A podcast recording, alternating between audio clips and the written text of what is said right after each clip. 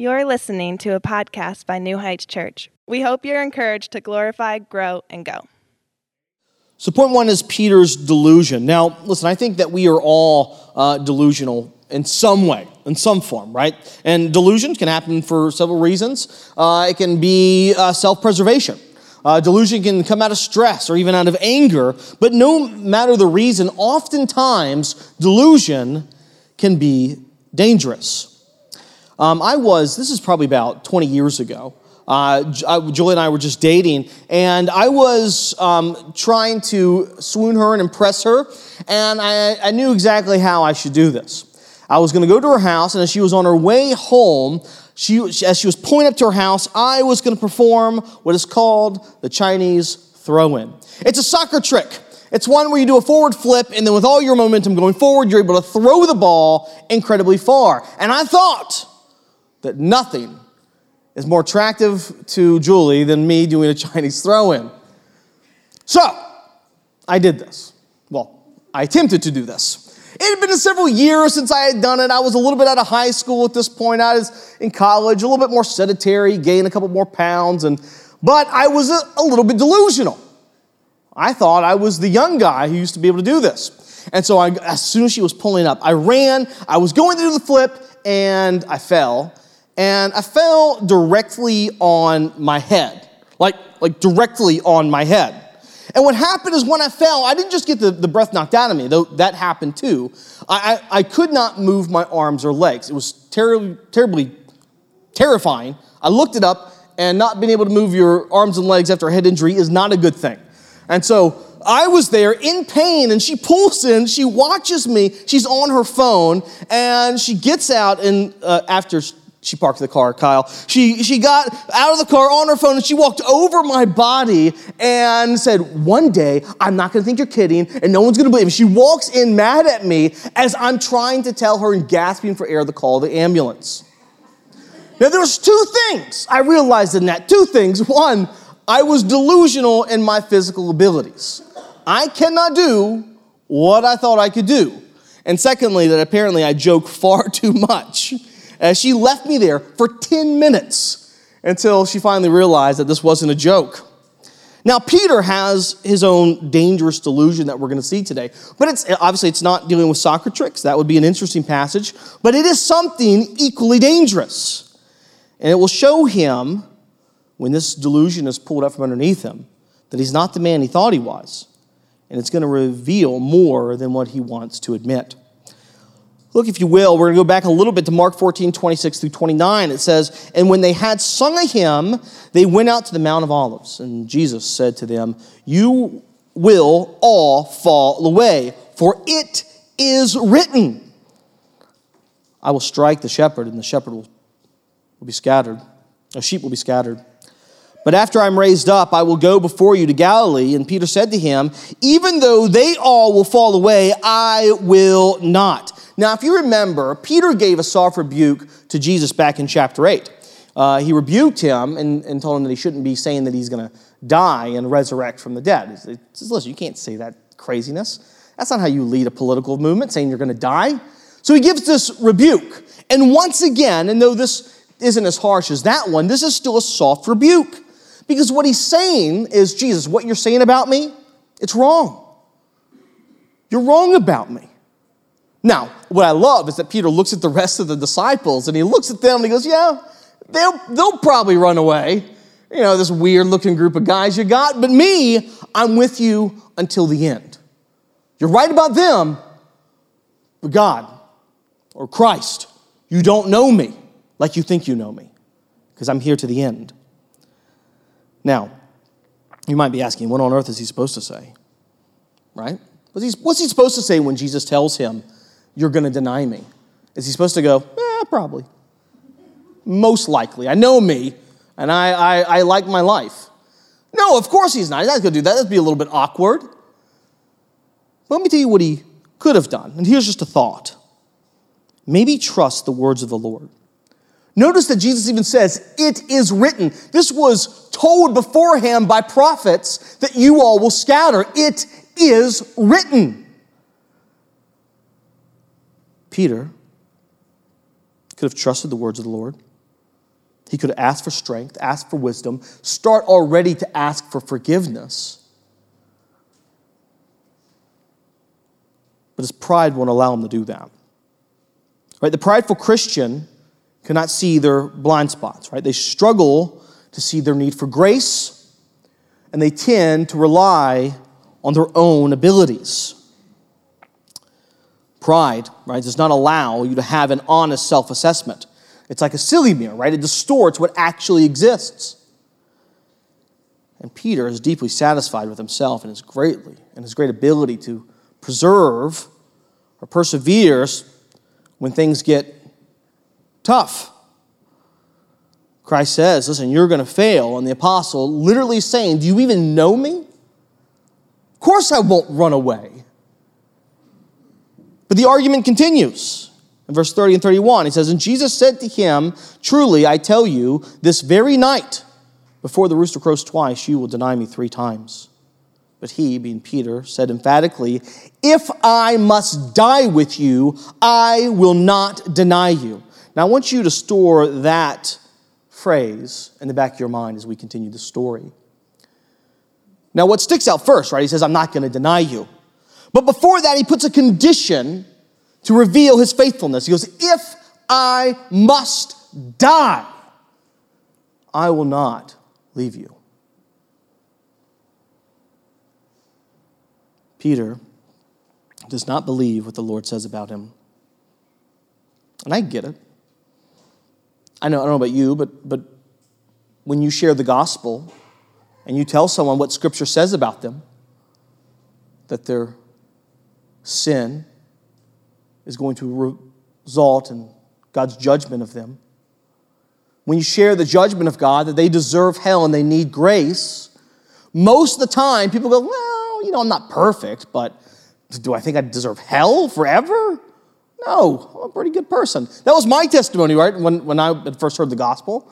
When someone said, You deserve hell, I was like, Well, I mean, come on, it's a little bit harsh.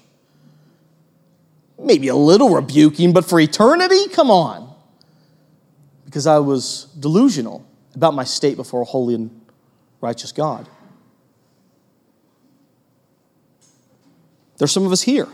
We don't want to believe what Scripture says about us. First John.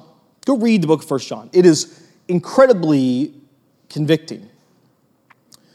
Because it's pretty clear, one of the major themes is if you do not love your brother, Scripture says you do not love Christ. Now, it defines love as serving and giving of yourself.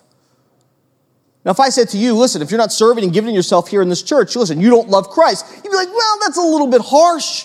Of course I do. That's a little harsh. I believe that Jesus is God, but I mean, does he? That's, that's a little too much, isn't it?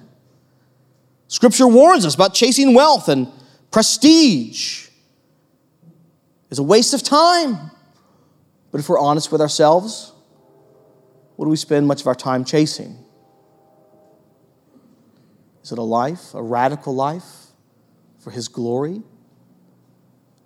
It's because there's a part of us that just doesn't believe what Jesus says about us. And our pride will not allow us to repent. And that's why the delusion of pride is so dangerous. The prideful heart is not a repentant heart. The prideful heart is not a broken heart. Now, Peter seems to be doing pretty good at first, right? Let's, I'm going to look at Luke 22. This tells us a little bit more detail than, than Mark does, but the same occurrence that we looked at uh, last week, 49 through 51. It says, And when those who were around him saw what would follow, they said, Lord, shall we strike with the sword? And one of them struck with the servant of the high priest and cut off his right ear. But Jesus said, No more of this. Now, the Gospel of John tells us the guy who actually takes out the sword was in fact Peter.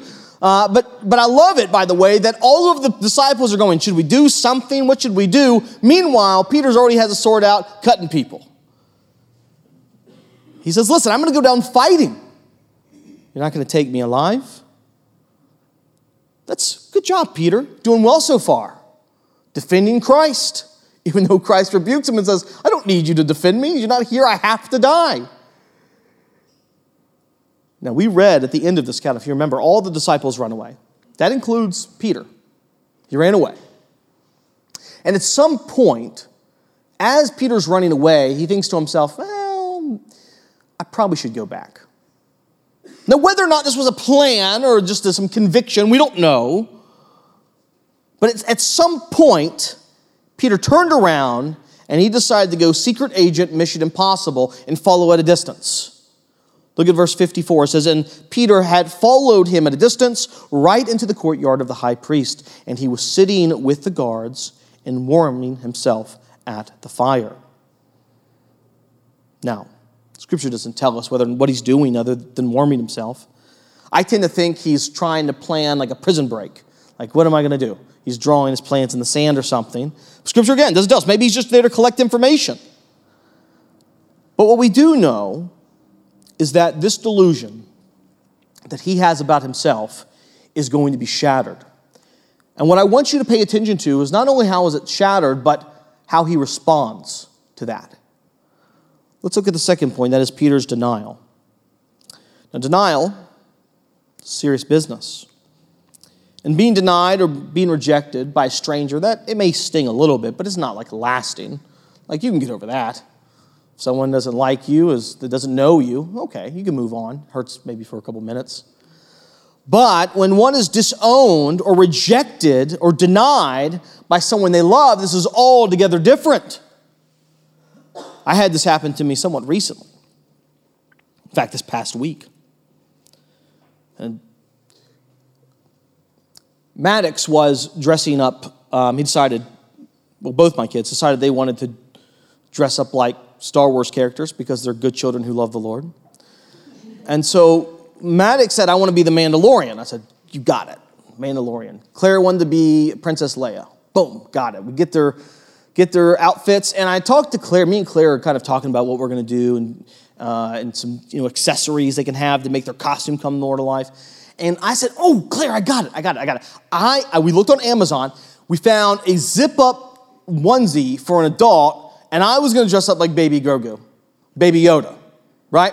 I was excited. I was like, this is gonna be epic. Claire was excited. She's like, this is gonna be epic. And we were rejoicing, we were excited, and then I turned to rejoice with Maddox, and he was like pale. Are you serious, Dad? I said, Yes, I'm serious. This is gonna happen. And he said, Oh no, no, this is gonna be so embarrassing. I'm happy y'all found it funny. Maddox was pretty, he didn't say it directly, but this is what he basically said listen, if you do this, I'm not claiming you. You'll be the weird adult walking the streets of Scott Depot in a Grogu outfit. I'll leave you behind. Now, Maddox's denial of me was because I was putting his first grade reputation and his, and his creds at risk, which is odd because he's homeschooled, so his only other peer is a sister who was all about it. But we were going with his friends, and his friends, you know, they were like, dude, your dad's gonna be weird. Like, they, they would have said it. And for Maddox, this was serious. Like, we laugh about it. For him, it was really serious. Like, Dad, this is embarrassing. He was scared of what others may think seeing their dad dressed up like Baby Yoda, and he couldn't risk it. He couldn't, what will it cost associating myself with you? Dress up like a goober. Now, Peter had to ask a similar question What's it going to cost him to be identified with Jesus? Now, it wasn't, he wasn't worried about his credentials, he wasn't worried about his reputation. Peter was fine with being seen as a strange person. But what we see is that he realized it would cost him his life. And that changed the story altogether. Now remember, Peter said, I will not leave you even if it costs me my life. Let's look at the next set of verses 66 through 68. And as Peter was below in the courtyard, one of the servant girls of the high priest came, and seeing Peter warming himself, she looked at him and said, You also were with the Nazarene, Jesus.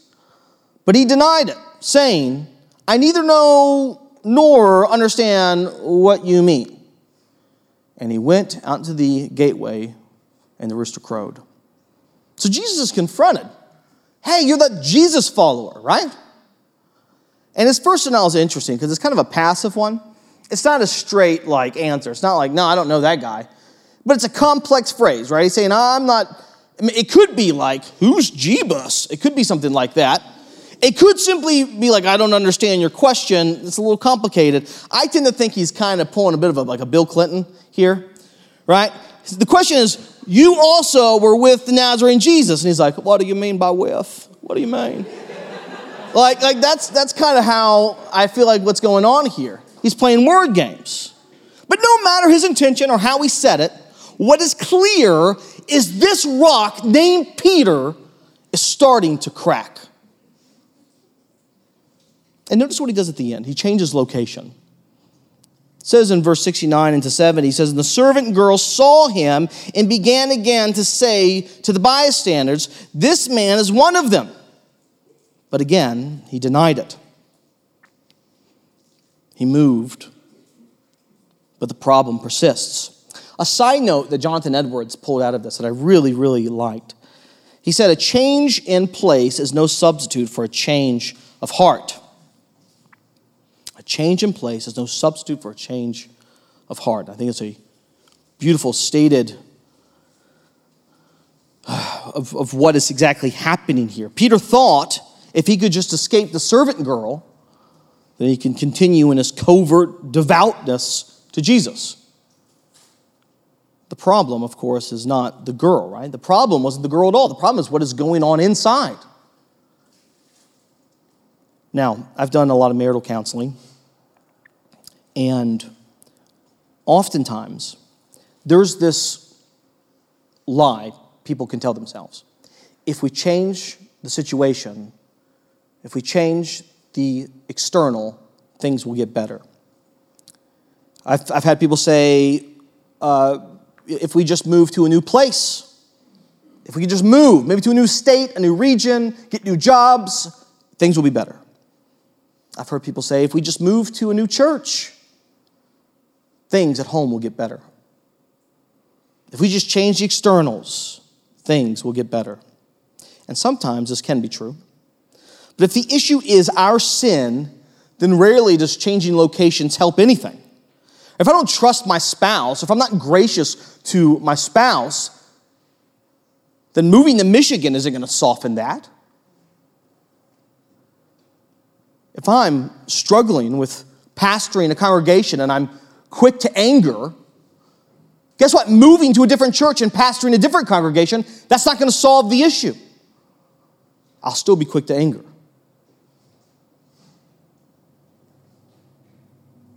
Because many of our problems, many of our struggles, are not a result of what is in front of us, but rather what's inside of us. It's the inter- that internal inclination to sin which produces situations where sin is magnified for everyone to see. Hence, when Peter tries to leave, what follows? His problems. The problem is not the servant girl. She's simply exposing the issue internally. It's his heart. It is his heart that makes a God glorifying opportunity become a sinful stain that Christ has to die for. He changes location, but his heart remains the same. Now, can we take just for a moment and appreciate what is happening in the light of Peter's promise to Jesus, right? He says, Even if death must come upon me, I will not leave you. Now, this is where I think God has an incredible sense of humor. Because notice, this is not a general who's following around Peter. This is not some sort of king or emperor. This is not some sort of great warrior holding Peter hostage in this epic Spartacus moment. The sovereign Lord sends a servant girl to crush Peter. No doubt, the delusion of Peter is being ripped apart by a person in that day who would be considered at the bottom of the social ladder. But what I also love is how the situation here is a tool that God is using to reveal to Peter who he actually is, to remove the delusion. And I think oftentimes, right, when we get an uncomfortable situation, our goal is to get out of it as soon as possible rather than recognizing it, even sitting in it, and realizing how enlightening it can be. The struggle is not always the enemy. The struggle can be a gift that is enlightening, and we see that, that even through pain, through uh, discomfort, even though it's scary, our struggle is part of our story, it's part of our sanctification. It's what Scripture calls being refined by fire. God has created an uncomfortable situation for Peter, a humbling experience for Peter, no doubt, an eye opening reality that dismisses the distortions created by his pride. And though it's deeply an uncomfortable situation, it's a well needed situation for Peter to be in. Let's look at verse 70 and 71. And after a while, while the bystanders again said to Peter, Certainly, you are one of them, for you are a Galilean. But he began to invoke a curse on himself and to swear, I do not know this man of whom you speak. Interesting note, right? They recognized who, where he was from because of how he spoke. That tells us a little something about Galileans. They probably had a funny dialect to these people. But notice where, uh, where this passive denial ended up. I want to read it again, verse 71, if you could put it back up there, please. He said, But he began to invoke a curse on himself and to swear, I do not know this man of whom you speak. That's like saying, As God as my witness, I do not know Jesus Christ. That's some dangerous words by Peter. Peter's invoking the Lord's name as a way of validating and bringing believability to his sin. And what we see here, Peter, whose name means rock, he has been shattered. He's crumbled. And the man who claimed he would never turn away from Jesus is now swearing in God's name that he does not know Jesus. It's because his own security has been threatened, his safety is in question, and he quickly disowns his creator. But before coming to this place, if you remember, back a little bit, before Jesus is taken, they're in a garden and they're praying. Jesus got mad at Peter and a few others, but he gets mad at Peter. Do you remember why? Because Peter refused to pray. He told him, you need to pray. And Peter said, Well, I'm going to go to sleep instead. And this happened not once, not twice, but three separate times. Jesus says, Peter, wake up. You need to be praying to not be overcome by temptation. Now, Peter's pride could not imagine that he would be overcome by temptation. He's strong. He's resilient. Never mind Jesus telling him in the garden in verse 38, right? Watch and pray that you may not enter into temptation. The spirit indeed is willing, but the flesh is weak. Peter ignores it, paid no attention to it. Three times he was told, three times he ignored and three times he would fall to temptation and deny Christ. Church, what a reminder that even the best of men are men at best. The great Peter failed to realize how quickly sin can slip in and take over. Thus, he didn't pray. He didn't heed the warning. He didn't listen to his Lord's words. Let me ask you Who here would claim to be greater than Peter? Any of you? Surely I'm not. I don't think any of us would say here that we're better, that more resilient than the Apostle Peter. So, what does that make us? Listen, if we're no different than Peter, then when Jesus says to Peter, hey, pray that you don't enter into temptation, should you? Should I?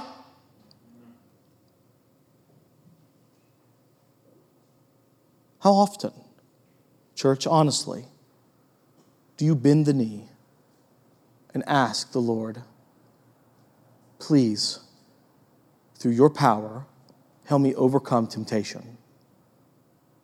Are you not worried about being tempted? If not, that's delusion, a dangerous one. Are we any different than those who Jesus preached when he gave them a serious warning about making money and possession idols? Are we any different? Those of us who struggle with such things? Our hearts are idol factories. Which one of us doesn't struggle with that? How often do we pray, Lord, help me not break your law and worship only you? How often do we self reflect if money and possessions have become our idols? The Lord says that you are quick to do it. Are we different than anyone in Scripture who the Lord says, hey, some of you are not going to be in the habit of gathering? You're going to come up with reasons not to get together. Do you pray against the temptation of isolating yourself? and living a selfish life.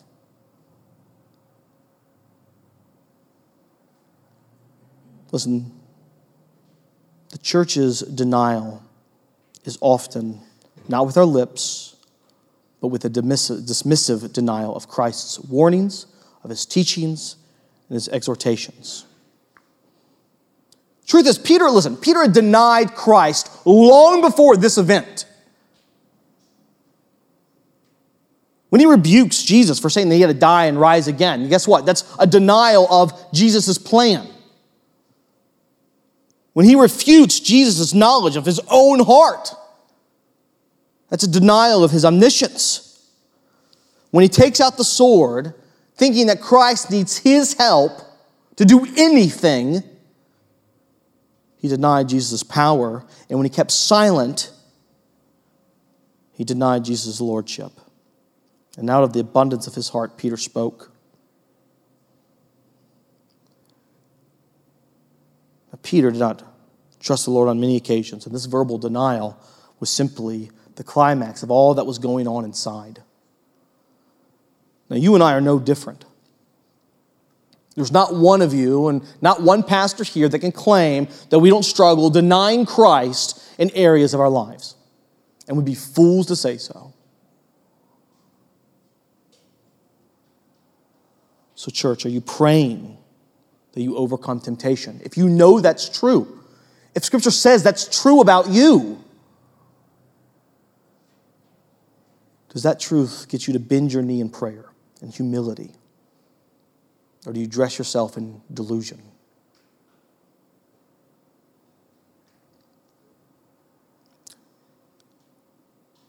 We're no different than Peter, whether it be our silence to those who knew the gospel. Our slothful hands is a denial of his lordship. Our cold and oftentimes apathetic hearts for one another, a denial of his lordship. It's all a denial of Christ and his lordship over our lives. And so, who of us are not like Peter? Look at verse 72. And immediately the rooster crowed a second time, and Peter remembered how Jesus had said to him, Before the rooster crows twice, you will deny me three times. And it says, He broke down and wept. At this point, we see the beginning of a transformation. Peter realizes his sin. And Luke actually gives us a bit more of a detail of this interaction, and I absolutely love it.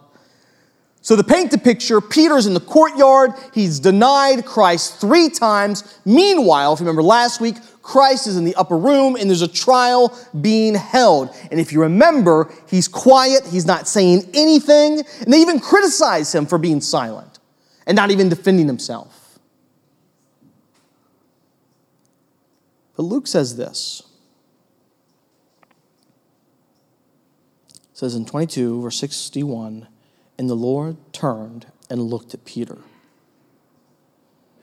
His eyes are caught by Christ's upstairs near a window, and Peter knows all too well that Jesus is aware of what just happened. He's not the strong rock at this point, he's, he's gravel, pulverized.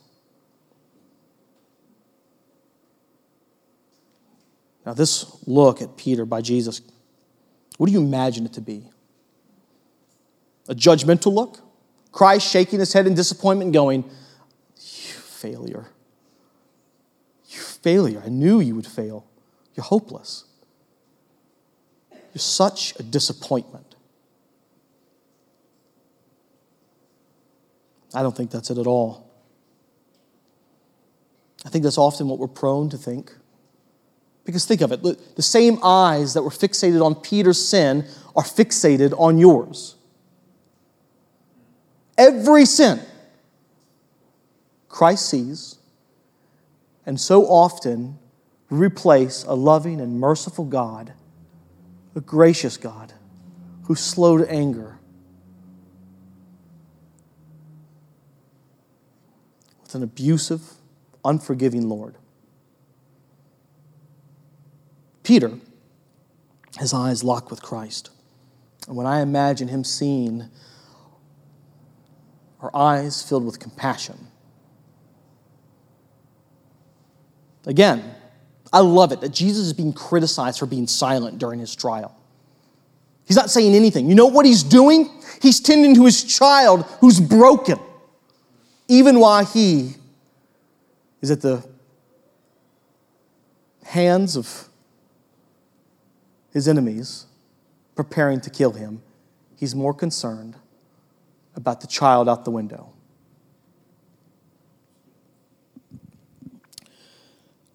Often, sadly, we forget the grace of our Lord. And I'm not saying that God's not angry or that his eternal justice is not real, but rather, Christ took that judgment and justice for you so you would not get crushed, so that you could live eternally. Jesus took the anger of the Father and was crushed so that you would live. The compassionate eyes of Christ, I can't say it enough, are the same ones that see you. And I praise the Lord that Peter's story does not end in this courtyard. He doesn't sit there in his shame. As often, listen, I, I meet with many of you, and it is the habit that we sit in our shame. And all that does is keep you looking at the transgression rather than the one who bore our transgressions. Rather, right, his, his sin here isn't going to define him. It's going to redirect him. Rather him sitting down and going, look at what I've done, what we're going to see is a Peter who says, When I was at my worst, when I was lost, you came for me. And by the way, Peter's God is your God. Now, we see the final point, which is Peter redefined. Now, when I say I think I, the eyes of Jesus were compassionate ones, this is, this is why um, I say this. I, it's not me reading too much in the text. Uh, there is, I'll let you read um, the beginning of John chapter 21. I encourage you to read it. Uh, but what you see is Peter, you know, he's depressed about all that's happened. Jesus has died. He's resurrected, but, but Peter doesn't know that yet. And so, as most men do, he's deeply depressed. So, what's he going to go do? Fishing. So, he goes out and he goes fishing and he sees on the beach Jesus. Now, there's something that happens. I'm not going to go into that. This is a miracle that happens. But he sees Jesus and he gets out of the boat and he runs as fast as he can to this Jesus. Notice, he's not running worried about that Jesus is not going to love him anymore, as, as we do so often when we sin. He's not worried that Jesus is going to reject him because he messed up, like we do so often. He runs to the one who shows compassion and who died for all of his past sins, his current sins, and sins not yet seen. Peter's reaction to Jesus as he runs to him up on the beach is a man who understands that he's been forgiven. Something that many of you need to remember. Now, for family worship, I want to give you homework. I'm a teacher by nature, so I like to do that sort of thing. I don't want to talk about it now, but I do want you to go home and I want to promote family worship. I want you to take something from here and I want you to talk about it in your homes, at your dinner tables, or when you get up or when you lay down, whenever you want to talk about Scripture. But I want you to take a, a notice. There's a difference between how Peter deals with his uh, the denial of Christ and how Judas deals with his. Both of them are a betrayal. Both of them deal with it differently, and both of them say much about what it means, it looks like to follow Christ. But for here, I want to go on to verse 15 through 17 in John chapter 21 to finish this segment where Jesus meets Peter after the resurrection. He says, When they had finished eating, Jesus said to Simon Peter, Simon, son of John, do you love me more than these? Yes, Lord, he said. You know that I love you. Jesus said, Feed my lambs. Again, Jesus said, Simon, son of John, do you love me? He answered, Yes, Lord, you know that I love you. Jesus said, Take care of my sheep. The third time, he said to him, Simon, son of John, do you love me? Peter was hurt because Jesus had asked him the third time, Do you love me? And Peter said, Lord, you know all things. You know that I love you. And Jesus said, Feed my sheep. So Peter denied Jesus three times. And what do you see? Three times, yes, Peter, do you love me? And this isn't Jesus doing some sort of cruel joke, rubbing it in into a wounded Peter. There's two things quickly I want to point out about it. First, uh, Peter gets it. Right now he gets it. He says, Do you love me? Yes. Do you love me? Yes, you know that I love you. Do you love me? Listen, Jesus, you know everything. You obviously know everything. He finally gets it.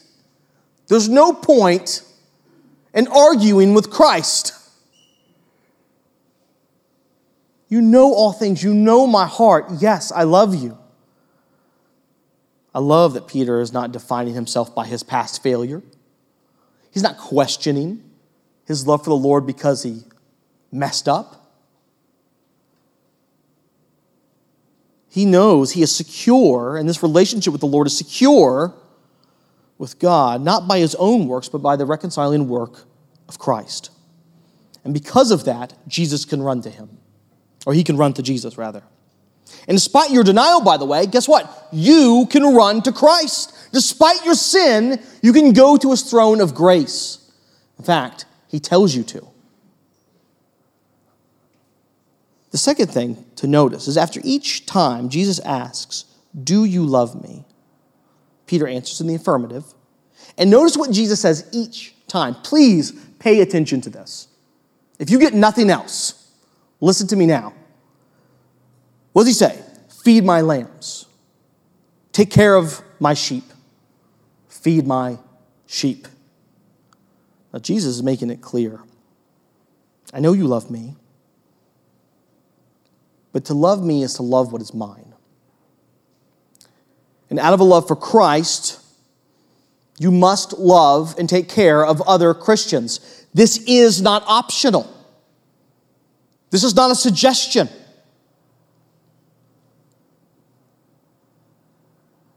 Now, listen, I want to give you a scenario. And I'm not doing this to make you feel guilty, I promise. I have no desire for anyone to do anything out of guilt. I mean that. My desire is for you to do all things out of love for your God. I'm serious. So don't come telling me you're angry about this analogy, but I'm going to I'm going to tell you, did you listen to what I said right beforehand? I promise I'm not trying to make you mad. But listen, a couple weeks ago, I said to you, 60% of our church does not serve. Over half of you do not serve in any capacity the congregation that you are a member of and that you covenanted with, meaning you promised that you would do it. 60% of you don't do it, right? Now, imagine, let's just play a little scenario. Imagine rather than Jeremy Berry coming up here and being like, hey, I want you to serve. I've got a little card for you. Right? Rather than that, Christ himself made a guest appearance and said, hey, I need you all to serve. Serve my sheep.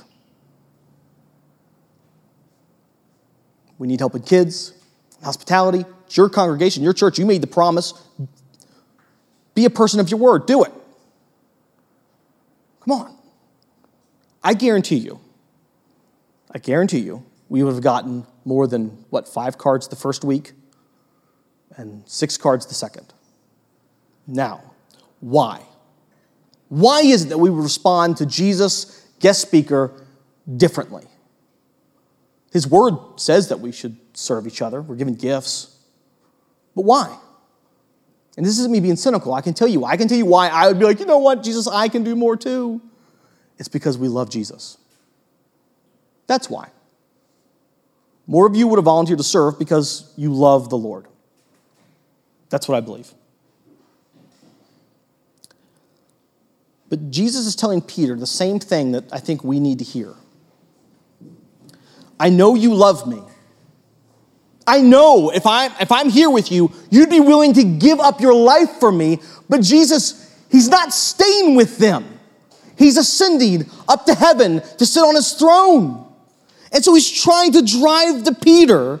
I know you're willing to give me everything. I know you're willing to die for me.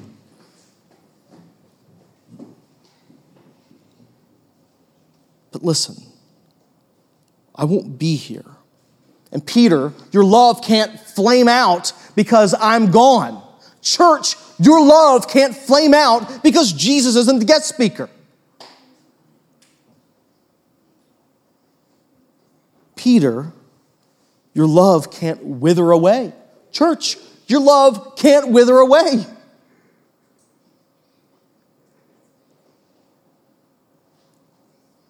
He's making it very clear. Peter, you love me by loving them. This is true for each one of us. Jesus continues in verse 17 through 19 He says, Very truly, I tell you, when you were younger, you dressed yourself and went where you wanted. But when you're old, you will stretch out your hands, and someone else will dress you and lead you where you don't want to go. Jesus said this to indicate the kind of death in which Peter was, uh, would glorify God. And then he said to him, Follow me. He tells Peter, Listen, you're going to be crucified by force. You don't have an option. You're going to be killed. Now follow me. Peter, you said you would die for me, and in fact, you will die for me. But it's not, you're not dying to preserve my life. Again, I'm ascending to heaven. You are dying for the sake of my sheep. And you are to teach them. You're to, you are to invest in them. And you're going to die for it. It is easy for us to say, I would die for Christ today. But to die for one another is a harder pill to swallow. But Christ says, Do you love me? Love my sheep. Peter, do you love me? Because there's a time that's coming where you have to die for what is mine. This moment had to be powerful for Peter because as he's getting older, as he's getting older, he is writing to his to a church on what they need to do. I want you to listen to this. This is 1 Peter 5 2 through 5. Shepherd the flock of God that is among you, exercising oversight, not under compulsion, but willingly, as God would have you, not for shameful gain, but eagerly, not domineering over those in your charge, but being examples to the flock. And when the chief shepherd appears, you will receive the unfading crown of glory. Likewise, you who are younger, be subject to the elders. Clothe yourselves, all of you, with humility toward one another, for God opposes the proud, but gives grace to the humble. It's as if Peter speaking to himself. And what a transformation. For God opposes the proud and gives grace to the humble. Notice, this is a different Peter, isn't it? This beautiful exhortation by Peter could not have happened until he was broken. For Peter to be useful in the kingdom, he first had to be broken. He had to be. All of us who struggle with pride. In order to be useful to the kingdom, you must be broken. Broken by your sin, broken and humbled by his grace. Listen, to us pastors, Will, myself, Patrick, and Jabes, may we not be proud or do this at a selfish gain. But may we shepherd with humility and a care for Christ's flock and love these people because we love Jesus. In church, listen, you need to pray that we may resist the temptation to labor out of pride. You don't have a pastor who's not capable of falling to that. You need to be praying to us fathers, may we not be proud or domineering, but let us shepherd our families eagerly as God would have us. In church, we need to pray for our fathers that they may not fall into temptation of apathy, failing to teach diligently their kids and their wives the law and the gospel daily.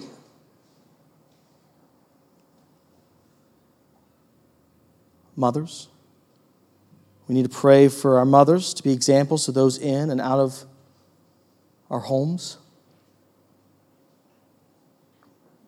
Pray for our mothers that they will nurture a love for God's word.